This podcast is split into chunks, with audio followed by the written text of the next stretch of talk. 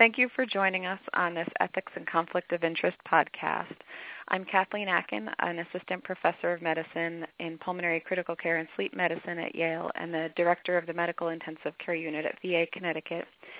And I have the pleasure of interviewing today Dr. Lenny Sicilian, the clinical director of the Adult Cystic Fibrosis Program at Mass General Hospital. He's also the um, co-chair of the ATS Ethics and Conflict of Interest Committee with me and will be helping us think about how best to recognize potential conflicts of interest in our professional obligations and to consider strategies for managing uh, conflicts of interest, as well as thinking about what would be some obvious red flags for unmanageable or disqualifying conflicts of interest. So Dr. Sicilian, thank you so much for participating in this podcast with us. Uh, you're very welcome, Kathleen. Thank you for having me. So I think it would be helpful just for our membership to start to consider what we mean when we're talking about conflicts of interest. And I was wondering if you could potentially help walk us through some of the um, aspects of conflict of interest that present themselves for ATS members in their academic um, pathways and, and um, what are some of the more common pitfalls that you've noticed along the way?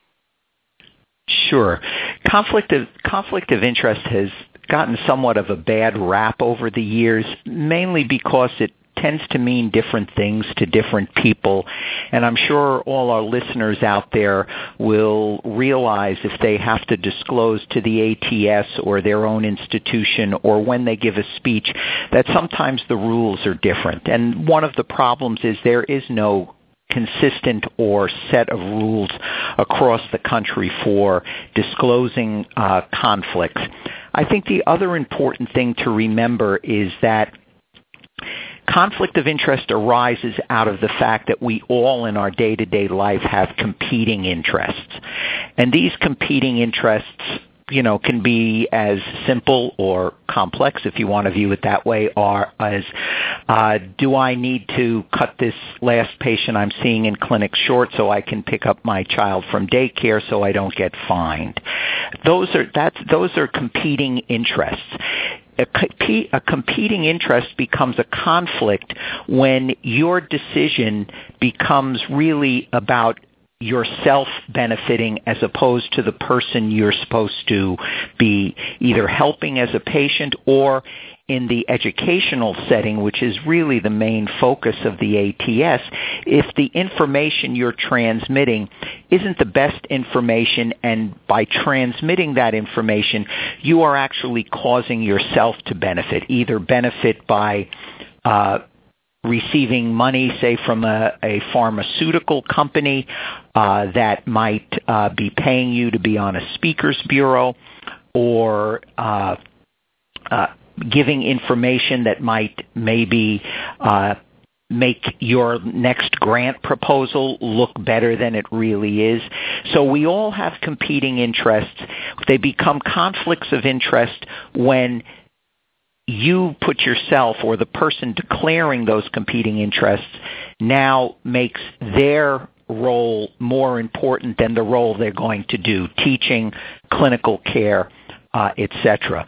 The other important thing I think we need to remember, and some people lose track of, is that having having these conflicts, having these competing interests, and even if they are actual conflicting and can't be managed, it's not a value judgment. It doesn't mean that you're a bad person or not a good teacher or not a good clinician. So I think we need to uh, to keep that clear. Conflict of interest isn't necessarily a bad thing, but it represents a risk that you might not transmit best information or might not provide uh, the best care and you're putting yourself, the person who's in that position, uh, is putting themselves in, in, ahead of their task, so to speak.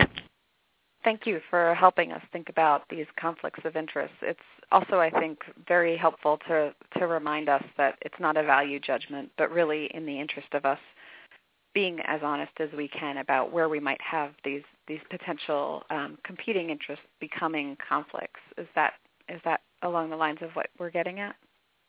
Yes, I, I think uh, I think that's it. And the in relation to the ATS, I think we have to remember uh, that the ATS has a certain reputation and standing nationally and internationally. Uh, what the ATS says and does uh, influences policy. It influences patient care, say in relation to their guidelines and their uh, lobbying efforts, so that when one of our members is presenting data or representing the ATS, uh, it's really important that those uh, that there is no conflict of interest that that member is not really doing something that represents themselves but uh, or tends to or may benefit themselves but is something that is the best available information for the good of uh, uh either education or patient care. So as we think about ATS in general, I was wondering if you could help us understand the, the process that's um, used by ATS in order to identify and manage conflicts of interest. Okay. Well, the, the the process that's used was described in the ATS policy that was that was approved by the board in 2008, uh, calling the policy on management of conflict of interest in official ATS documents, projects, and conferences. Uh, it actually outlines the basis for why it's important to disclose your uh, competing interests and to resolve them if they are conflictual, if they do rise to the level of a conflict of interest. Uh, and that holds mostly, it holds really for all ATS activities. So if you are uh, connected with the ATS and you are going to work on a guideline or present a paper or uh, uh, uh participate in a conference or be on a committee or run for ATS office, uh, you have to declare your interests.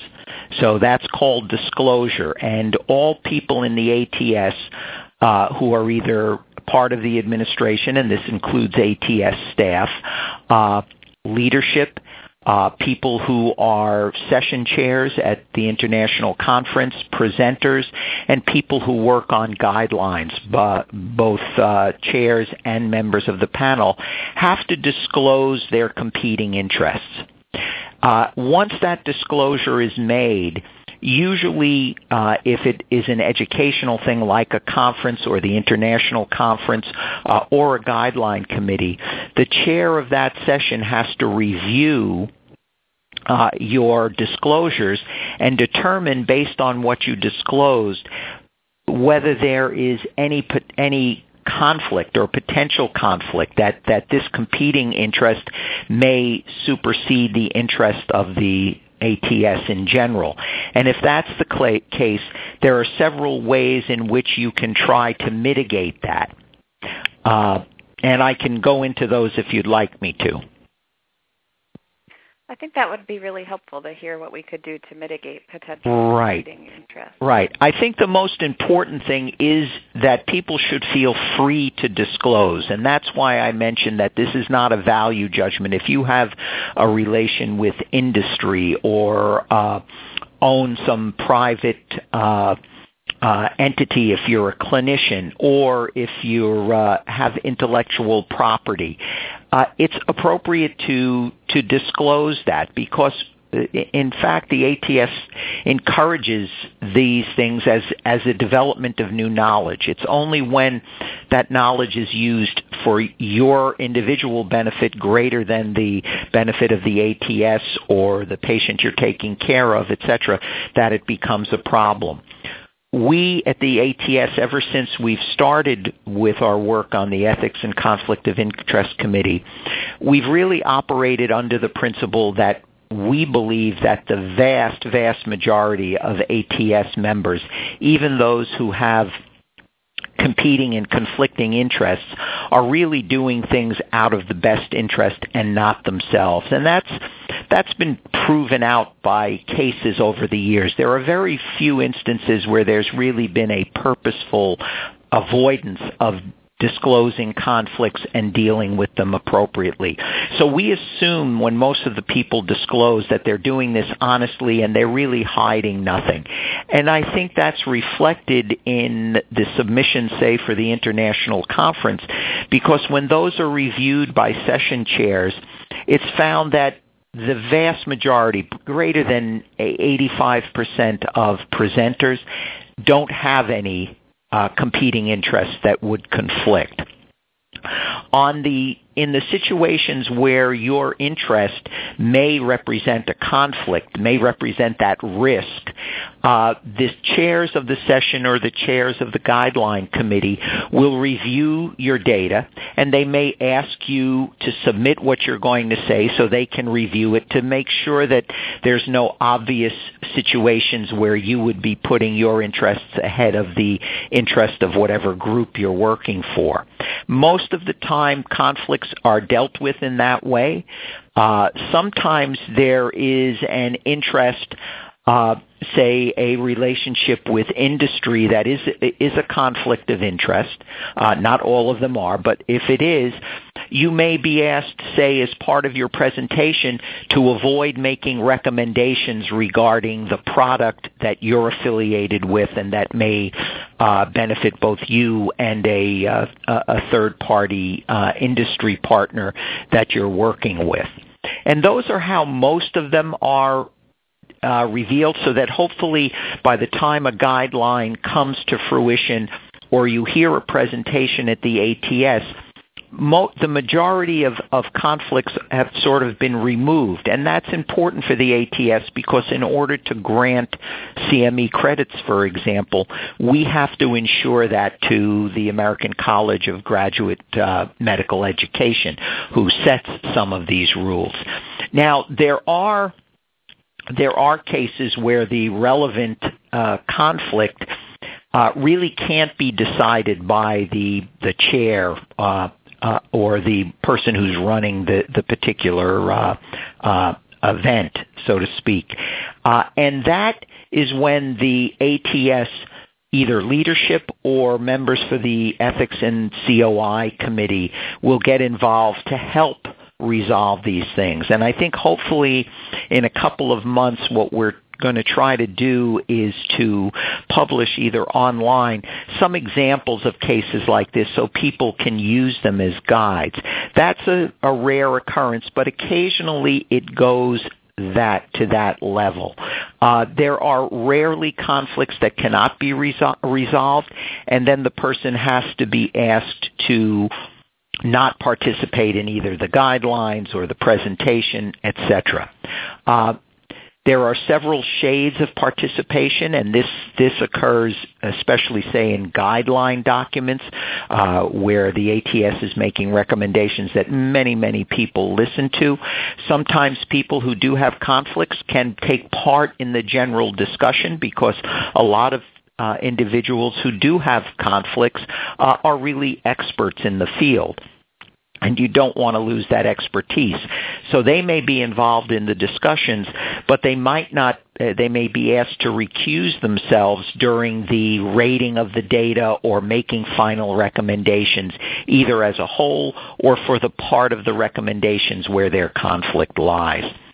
So again, the, the bottom line becomes if you declare your conflicts, the vast majority of the times they can be resolved and you as a member of the ATS can get to participate in the activities and the ATS can maintain its quality.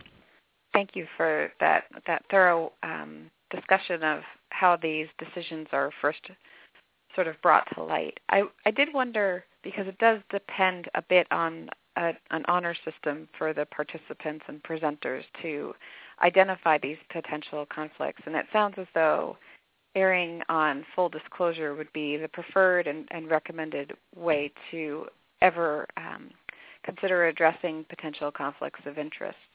But I'm also thinking about the audience members or the reviewers of guidelines, or, or I should say consumers of guideline documents, um, who might themselves feel as though there's something that's being left out that they know about an individual. How how might an ATS member bring that up to somebody um, if they okay. themselves had concerns about potential conflicts of one of the participants. Uh, you're right. I think that, and that does happen. I think the the best and most direct way when that happens is to contact uh, either the person who is, say, the chair of the session that you're looking to, or the chair of the guideline committee, or in in even if you don't want to go to that level, you can always ca- contact uh, the ATS Ethics and Conflict of Interest Committee. This or any any feedback we get or complaints we get are kept strictly confidential. They are explored. We do discuss them with uh, the uh, say chairs or guideline chairs. Uh, and we will find out from the individual involved what actually happened. Again, as you point out, this is an honor system. Uh, full disclosure of everything would be best.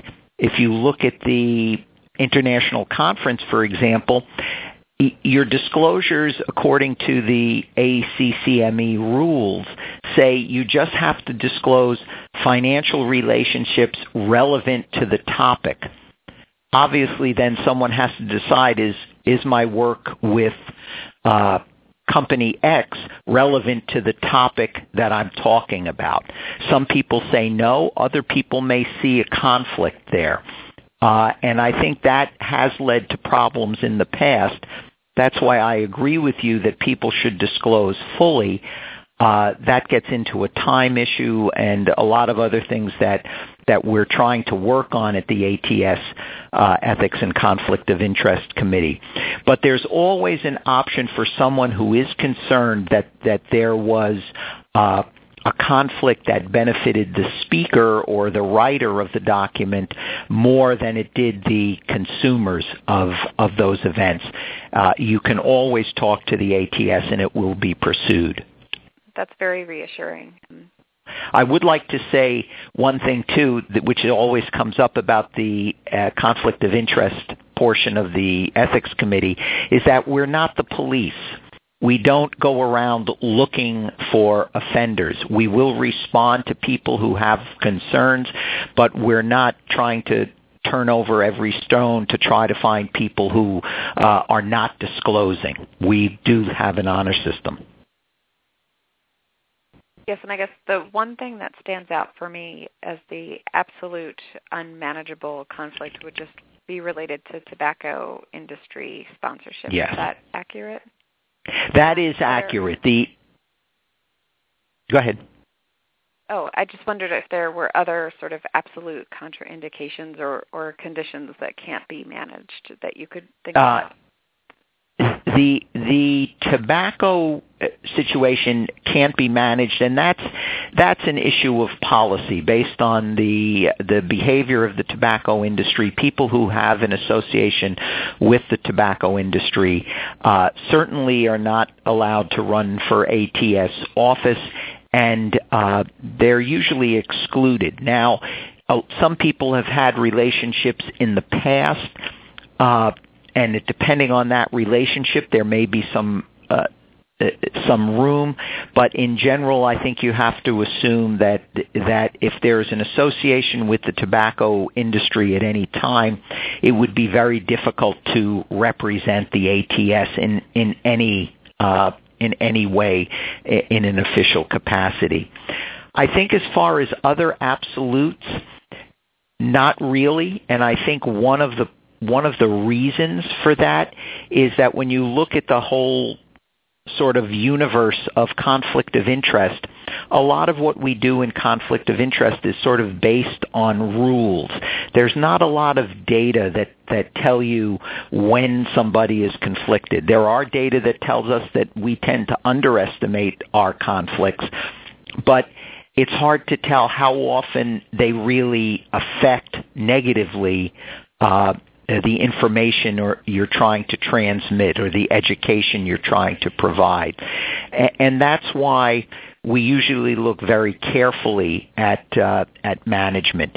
If there are a few things that will pretty much exclude you from certain activities, uh, and those are if you are on a speakers board, if you are on a uh, uh, an advisory board where you're paid directly by industry, uh, either a pharmaceutical company or a device manufacturer, if those payments go to your family, if you profit directly.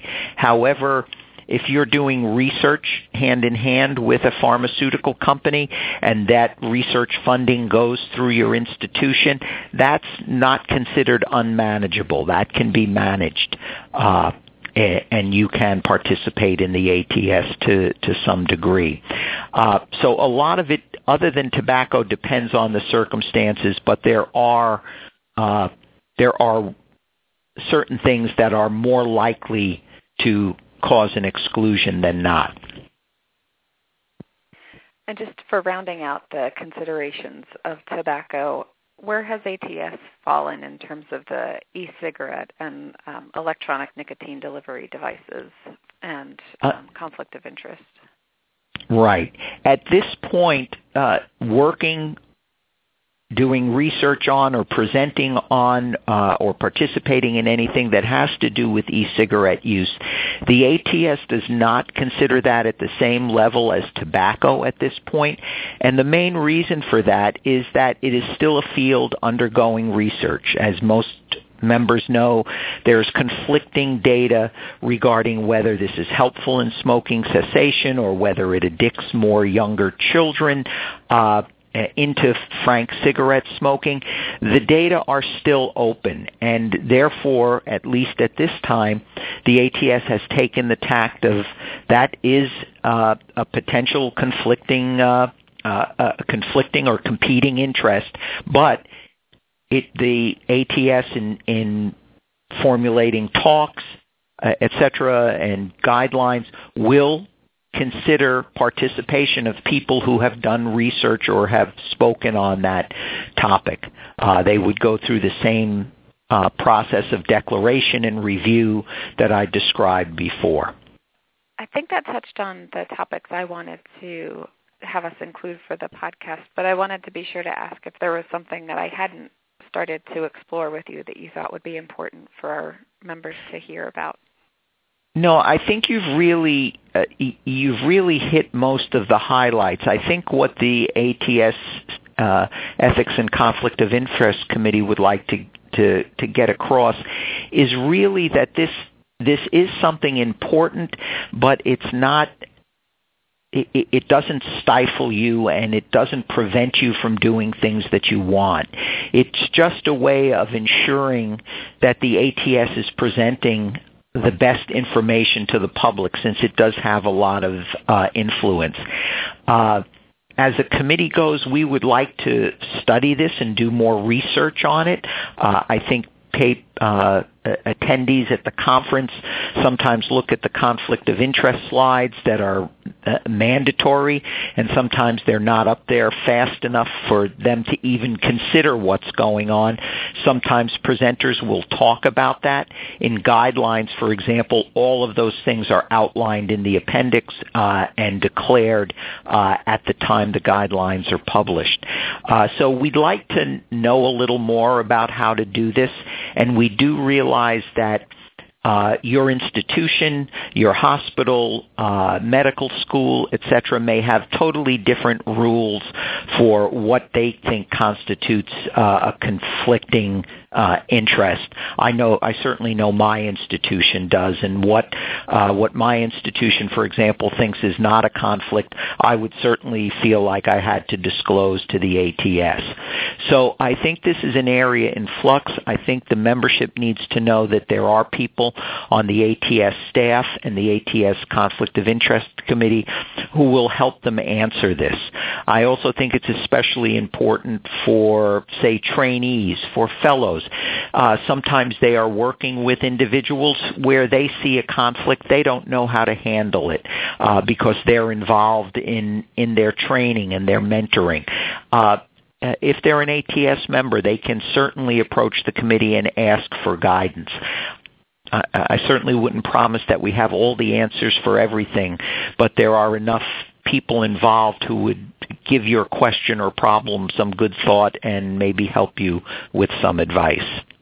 That sounds like a, a great message to end on. Um, and again, I encourage ATS members to also, as Dr. Sicilian mentioned, reach out to our Ethics and Conflict of Interest Committee and the existing guideline documents. And I also look forward to some case illustrations that we'll be making available through the Ethics and Conflict of Interest Committee.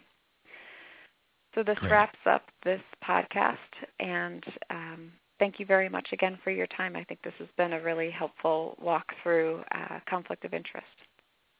Great. Thank you, Kathleen. Anytime I'd happy to do this.